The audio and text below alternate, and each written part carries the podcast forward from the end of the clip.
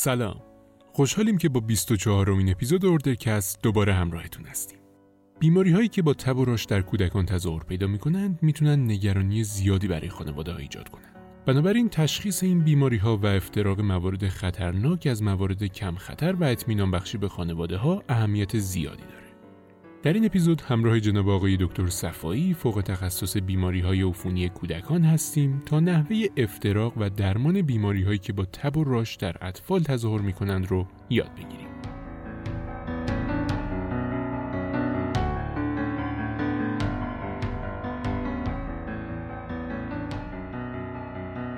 به نام خدا یکی از مباحثی که همکاران محترم پزشک عمومی و متخصصین اطفال باید تا حدود زیادی باش آشنا بشن. مبحث تب و rash هست. یعنی بیمارانی که مراجعه می‌کنن تبدار هستند و همزمان ضایعات پوستی هم دارن.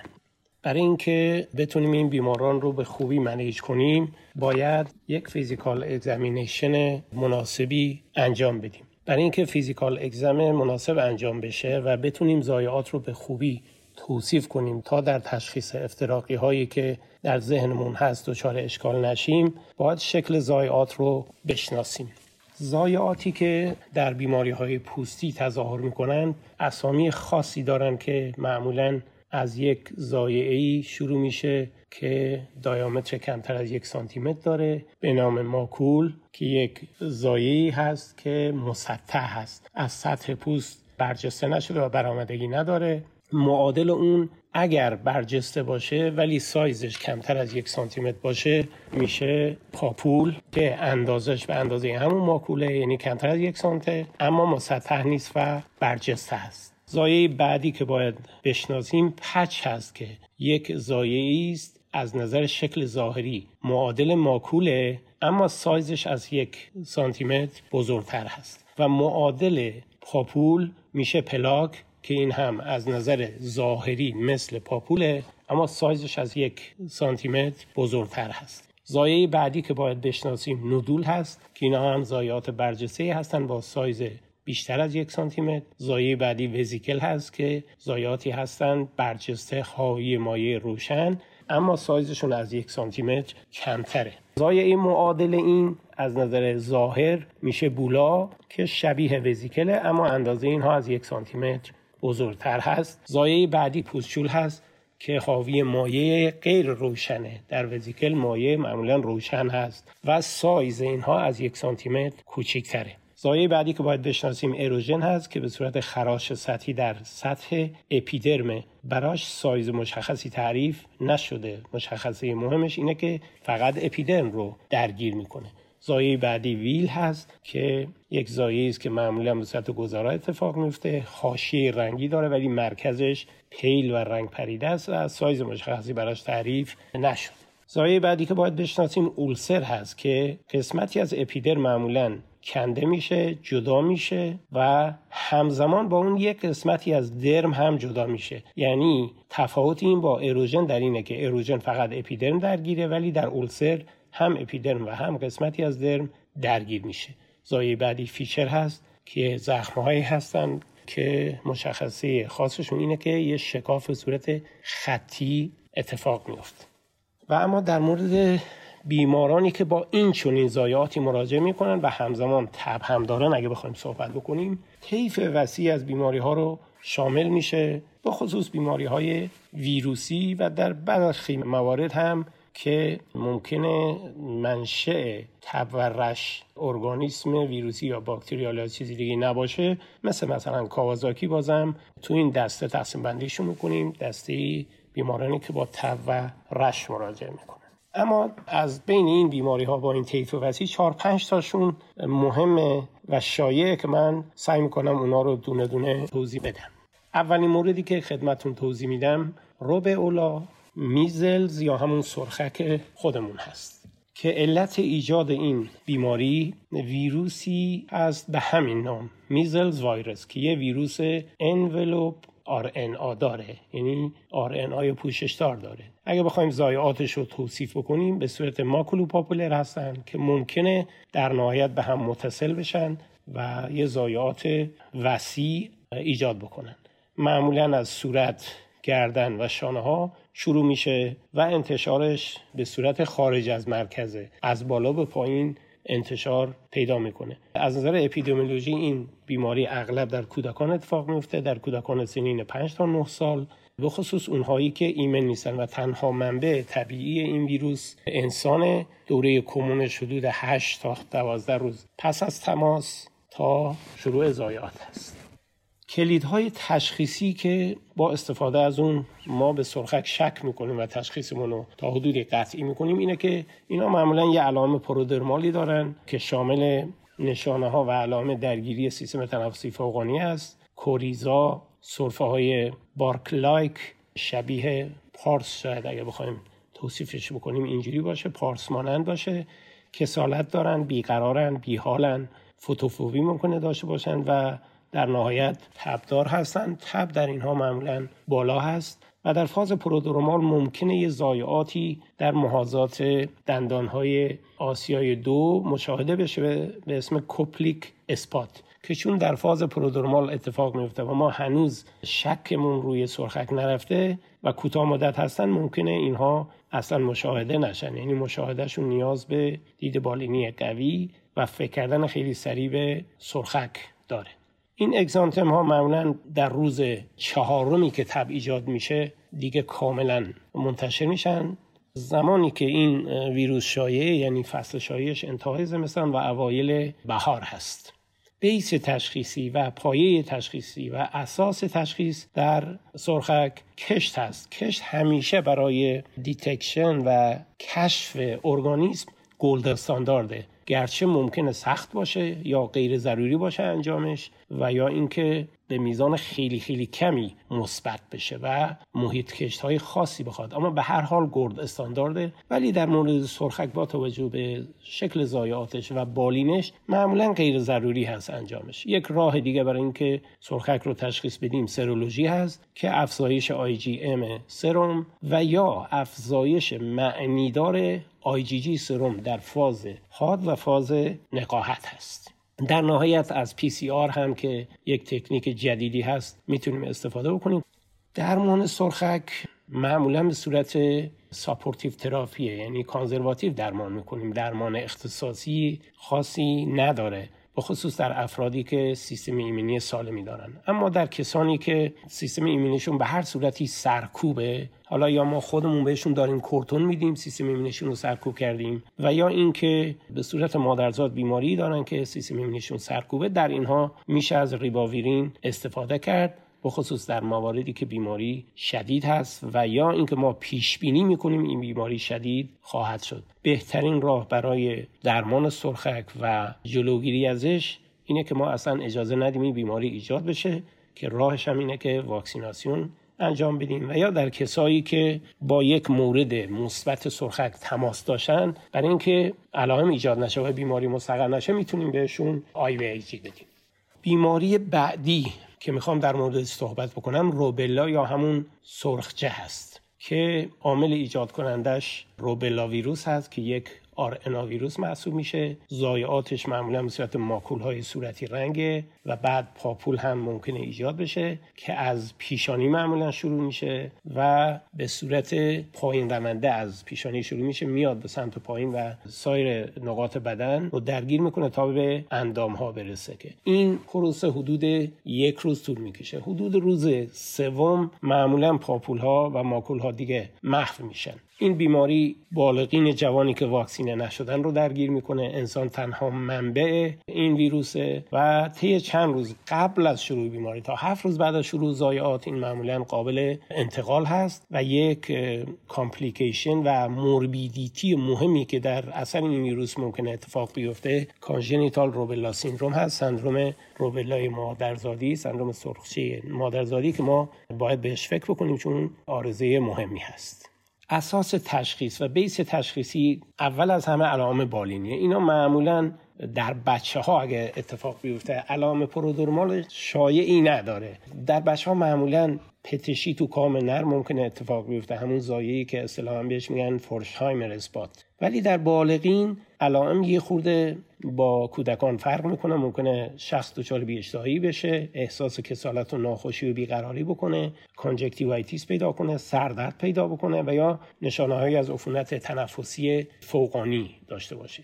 base اصلی تشخیص ما بالین بیمار هست. سایر اقداماتی که ما می‌تونیم انجام بدیم برای رسیدن به تشخیص مثل همه ارگانیسم ها کشت gold standard ه ولی ضرورتی اصلا نداره و سخت انجامش چون نمای بالینی ویژه‌ای داره بنابراین ضرورتی هم نداره ما انجامش بدیم. راه دیگه سرولوژی که IgM معمولا افزایش پیدا می‌کنه که در کسانی که به صورت postnatal درگیر شدن یعنی مادرزادی بیماری رو اکتساب نکردن اینا معمولا 5 6 روز بعد از شروع علائم IgM بالا میره و قابل detect هست. اما اگر به صورت congenital باشه یعنی ما شرح حالی داشته باشیم که جنین از مادر بیماری رو کسب کرده باشه از بعد و تولد تا سه ماهگی IgM می‌تونه مثبت باشه.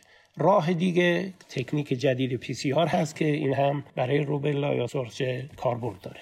درمان سرچه مثل بقیه بیماری های ویروسی اغلبشون ساپورتیوه ولی از همه مهمتر اینه که ما از انتقال جلوگیری بکنیم اصلا کاری کنیم بیماری به کسی دیگه منتقل نشه. و مهمتر از همه اینه که ما در مدارس و مراکزی که از کودکان مراقبت می‌کنن یا به واسطه واکسیناسیون و یا به واسطه آموزش کاری کنیم که بیماری منتقل نشه. بهترین راه برای کسانی که در تماس با یه شخص مبتلا هستن اینه که IVIG بدین و یا اینکه واکسینه بکن. بیماری بعدی fifth disease یا همون erythema infectiosum هست که عامل ایجاد کنندش parvovirus B19 است که یه RNA ویروس ضایعاتش به صورت کلاسیک rash های روشن قرمزی هستن که از صورت شروع میشن. اصطلاحا میگن نمای صورت سیلی خورده ایجاد می‌کنه. یواش یواش پیشرفت می‌کنن این ضایعات به صورت rash های شبکه مانند و ممکنه این rash ها طی حدود 6 هفته حالت on off پیدا بکنن. یعنی به قول معروف wax and wane باشن. یعنی یه زمانی ضایعات ایجاد بشه محو بشن و دوباره ضایعات ایجاد بشه. قبل از اینکه این ضایعات ایجاد بشه ممکنه تب ایجاد بشه بیقراری، ناخوشی، حالت کسالت، myalgia و سردرد ممکنه اتفاق بیفته. اساس تشخیص و base تشخیصی در اینها بازم کشت gold standard ه که خیلی ضرورتی نداره با توجه به نمای بالینی خاصش مگر در مورد خاص سرولوژی که بازم در اینجا IgM سرم بالا میره و PCR اگر ضرورت داشته باشه معمولا لازم نیست. درمان در بیماری erythema infectiosum هم supportive ه در بیشتر بیماران supportive ه اما در کسایی که ممکنه کریز آپلاستیک اتفاق بیفته چون این ویروس می‌تونه مغز استخوان رو هم suppress کنه و نمای آپلاستیک در مغز استخوان ایجاد بکنه. اگر نمای آپلاستیک ایجاد شد کریز آپلاستیک ایجاد شد ممکنه لازم باشه ما packed cell تزریق بکنیم به خاطر هموگلوبین پایینشون. و اگر بیماری حالت chronic پیدا بکنه می‌تونیم IVIG هم تزریق بکنیم. بیماری بعدی که مهم هست و لازمه در موردش توضیح بدم roseola هست یا اگزانتم سوبیتوم که اتیولوژیش هرپس ویروس انسانی تیپ 6 هست. معمولا زایات به صورت ماکولو پاپولر منتشر هستند و معمولا در کودکان کم سن و سال اتفاق میفته 6 ماه تا حدود 3 سال که البته میانگین سنی درگیری در این بیماری حدود 18 ماه هست. یعنی پیک سنی درگیریشون معمولا 18 ماه هست. اساس تشخیصی یا کلیدهای تشخیصی که ما برای این بیماری داریم اینه که بچه حدود سه چهار روز تب داره بیقراره به شدت. بعد تب محو میشه و به دنبال محو تب حدود دو تا سه روز بعد از محو تب یا کاهش واضح تب زایات ظاهر میشن که این زایات هم خودشون طی چند روز محو میشن. تقریبا همیشه خود محدوده و نکته مهم و کمک کننده برای تشخیص در این بیماری اینه که بعد از قطع تب زایات ظاهر میشن. rash ظاهر میشه که معمولا در سوالات دستیاری و سوالات درون بخشی این نکته بالینی مورد سوال قرار می‌گیره. اساس تشخیص در اینها بازم کشت gold standard که ضرورتی نداره یافته های کلینیکی سرولوژی هست و در نهایت PCR هم که اخیرا استفاده میشه. درمان در roseola هم supportive هست به جز کسایی که immunocompromise هستن که در اونها میشه ganciclovir و یا valganciclovir تجویز کرد و اگر بیمار به اینها جواب نده ممکنه لازم باشه ما foscarnet هم تجویز بکنیم. بیماری بعدی که با تب و rash تظاهر می‌کنه و مهم هست باید بشناسیمش تب مخملکی هست. اتیولوژیش همه می‌دونید یک strep بتا هست معروف به strep pyogen که به واسطه exotoxin erythrogenic ی که داره بیماری رو ایجاد می‌کنه. ضایعات معمولا به صورت اریتم های نقطه نقطه و ریز هستن که از تنه شروع میشن و بعد به اندام ها انتشار پیدا می‌کنن. این ضایعات ممکنه به هم متصل بشن و حالت patch مانند پیدا بکنن. در این بیماران معمولا صورت درگیر میشه. گونه ها برافروخته است. یه رنگ قرمز برافروخته داره. با این نمای بالینی ویژه که اطراف دهان دیگه قرمز رنگ و اریتماتو نیست و حالت پیل مانند داره. یعنی اطراف دهان حالت رنگ پریده داره. سایر نقاط صورت اریتماتوه. رشت طی حدود چهار تا پنج روز محو میشه و به دنبالش دسکوامیشن یا پوست ریزی ایجاد میشه. در مخملک یه نمای خاصی که هست و تشخیصی است و می‌تونه به ما کمک بکنه اینه که یه نمای شبیه کاغذ سنباده پیدا می‌کنه. یعنی شما دست بکشید به پوست بیمار زیر دستتون زبریش رو احساس می‌کنید. اپیدمیولوژیش در کودکان اتفاق میفته شبیه همون فارنژیت strep A یعنی سن درگیری اونها و نمای بالینیش شبیه کسایی که فارنژیت استرپتوکوکی می‌گیرن. اما کلیدهای تشخیصی برای تشخیص scarlet fever اینه که همزمانی اینا دارن با عفونت حاد لوزه ها یا پوست ممکنه در ابتدا این عفونت ها اتفاق بیفته و بعد به دنبال ضایعات ایجاد بشه. پتشی های linear و خطی تو نواحی چین های antecubital و axillary ممکنه ایجاد بشه که اصطلاحا بهشون میگن Pastia sign و معمولا دو سه روز بعد از اینکه عفونت ایجاد بشه ضایعات به وجود میاد. یک نمای خاصی که در scarlet fever ممکنه اتفاق بیفته نمای زبان توت فرنگی یا همون استرابری تانگ هست که دو مرحله داره. مرحله اولش وایت استرابری تانگ یا همون زبان توت فرنگی سفیده که در ابتدا ظاهر میشه و نمای بعدیش رد استرابری تانگه که حدود 4 5 روز بعد از استرابری تانگ سفید رنگ ایجاد میشه. یعنی دو مرحله زمان توت فرنگی داره. زمان توت فرنگی سفید در ابتدا و زمان توت فرنگی قرمز حدود 4 5 روز بعدش. بیس تشخیصی رپید تست هست. و کشت گلو یا کشت زخم اگه ایجاد شده باشه این هم کمک کننده هست و ممکنه حتما لازم باشه انجام بشه. و بعد کشف رد پایی از استروپتوکوک که به صورت آس تایتر ما میشناسیمش. روالش به این صورته که وقتی ما شک کردیم به بیماری رپید تست می‌گیریم. اگر رپید تستمون مثبت بود حدود 95 درصد تشخیصیه. بنابراین درمان رو شروع می‌کنیم. اگر رپید تستمون منفی بود در اون صورت کشت می‌گیریم. اگر کشت هم مثبت شد درمان. اگر نشد صبر می‌کنیم. یکی دو روز دیگه بیمار رو ارزیابی می‌کنیم. چون ما تا حدود 9 روز در فارنژیت استرپتوکوکی وقت داریم که درمان رو شروع بکنیم و چیزی از دست ندیم. درمان هم در scarlet fever شبیه کسایی که فارنژیت استرپتوکوکی می‌گیرن.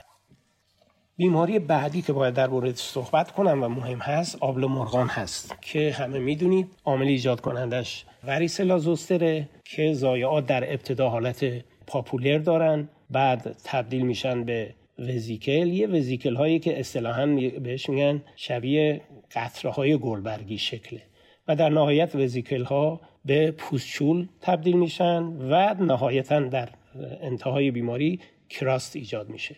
شروع رش معمولا از تنه صورت می‌گیره و سایر نقاط بدن رو درگیر می‌کنه. 90 درصد این بیماری در کودکان زیر ده سال اتفاق میفته بنابراین این بیماری هم بیماری سنین کودکی هست. کلید تشخیصی برای آبل مرغان اینه که یه علام پرودرومال داره این یعنی ممکنه سردرد، بدن درد عمومی، کمردرد، ناخوشی و بیقراری ایجاد بشه که البته این در کودکان سنین پایین کمتر اتفاق میفته در کودکان سنین بالاتر این تابلو رو داریم. سابقه تماس بسیار مهمه و ضایعات ممکنه در مخاطات و کام حالت وزیکل پیدا کنن و این وزیکل ها به یه اروژن های سطحی تبدیل بشن که در اونجا دیگه وزیکل رو ممکنه نبینیم. اروژن های سطحی در مخاطات و کام دیده بشه. وزیکل ها حتی ممکنه تو بینی تو کنج ناحیه genitalia و حتی در GI هم ایجاد بشن.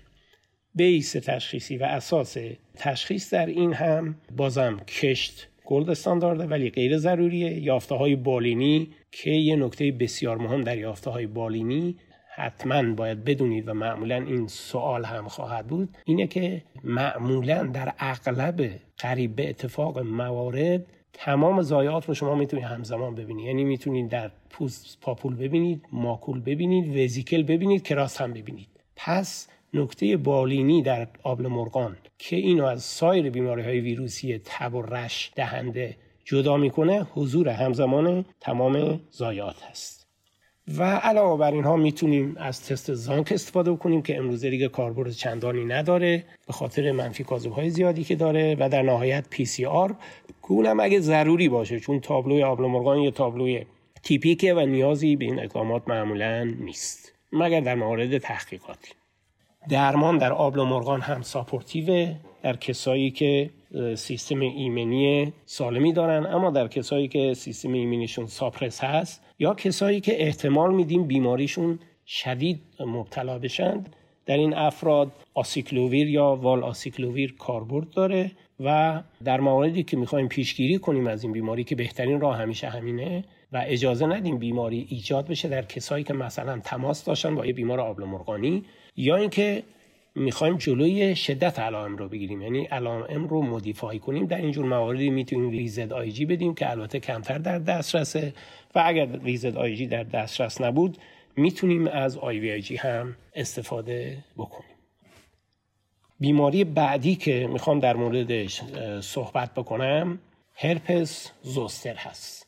یا همون reactivation آبله مرغان و بیماری که اصطلاحا به shingles هم گفته میشه. عاملش varicella zoster ه و ضایعاتش معمولا به صورت maculopapular و erythematous هست که مشخصه بارزش اینه که اینا سریعا به vesicle تبدیل میشن و vesicle ها حالت گروهی دارن. ممکنه از یک گروه تا سه گروه کنار هم اتفاق بیفته که یک درماتوم خاص رو درگیر می‌کنه. پس نمای تیپی که این که از سایر ویروس های عامل تب و رش اونو افتراق میده و جدا می‌کنه اینه که درماتوم های خاصی رو درگیر می‌کنه. در تمام سنین ممکنه اتفاق بیفته اما شیوع این با افزایش سن و کاهش قدرت سیستم ایمنی و ساپرس سیستم ایمنی شیوعش بالاتر میره تنها منبعش انسانه. معمولا در کودکان سنین پایین اتفاق نمیفته چون لازمه این افراد یک بار مبتلا به varicella بشن و بعد در reactivation varicella این بیماری ایجاد بشه که چند سال زمان لازم داره. اگر کودکی در سنین خیلی پایین shingles گرفت شما باید شک کنید این ممکنه در شکم مادر در زمان جنینی مبتلا شده. این reactivation شه که الان به صورت herpes zoster خودش رو نشون میده. کلیدهای تشخیصی ما یکی نگاه کردن به نوع ضایعات که چه شکلی هستند و قبل از اینکه این ضایعات ایجاد بشن ممکنه یه احساس پوستی خاصی در شخص ایجاد بشه. یا به صورت گزگزه یا به صورت بیهسی هم حتی ممکنه باشه قبل از شروع ضایعات. معمولا بیمار همچین احساسی داره و بعد ضایعات ظاهر میشن. پترن درگیری به صورت درماتومیه. درگیری معمولا یه درماتوم رو که درگیر کرد از خط وسط عبور نمی‌کنه. یک طرف بدن رو درگیر می‌کنه. dermatome های درگیر بیشتر dermatome های thoracic و facial هستند و انسان هم تنها منبع این ویروس هست. base تشخیصی ما همین یافته های بالینیه که خدمتتون عرض کردم. به اضافه اینکه می‌تونیم از تست Tzanck و PCR هم استفاده بکنیم. درمان. در این افراد آسیکلوویر یا وال آسیکلوویر باید حتما تجویز بشه که در اینجا دیگه ضروریه. به اضافه درمان های conservative که tricyclic می‌تونیم بدیم. استامینوفن می‌تونیم بدیم استروید موضعی که البته روی سوال هست و text های مختلف روش اتفاق نظر ندارن. بعضی رشته ها تجویز می‌کنن. به راحتی بعضی رشته ها سوسوه بعضی ممکنه تجویز بکنن بعضی ممکنه تجویز نکنن. تریسیکلیک هم برای اون درد و نورالژی پس از بهبودی زایعه ایجاد میشه. برای اون معمولا داده میشه. متشکرم از اینکه حوصله به خرج دادید و این مبحث رو گوش دادید. امیدوارم که مفید فایده بوده باشه. روز و روزگار بر شما خوش باد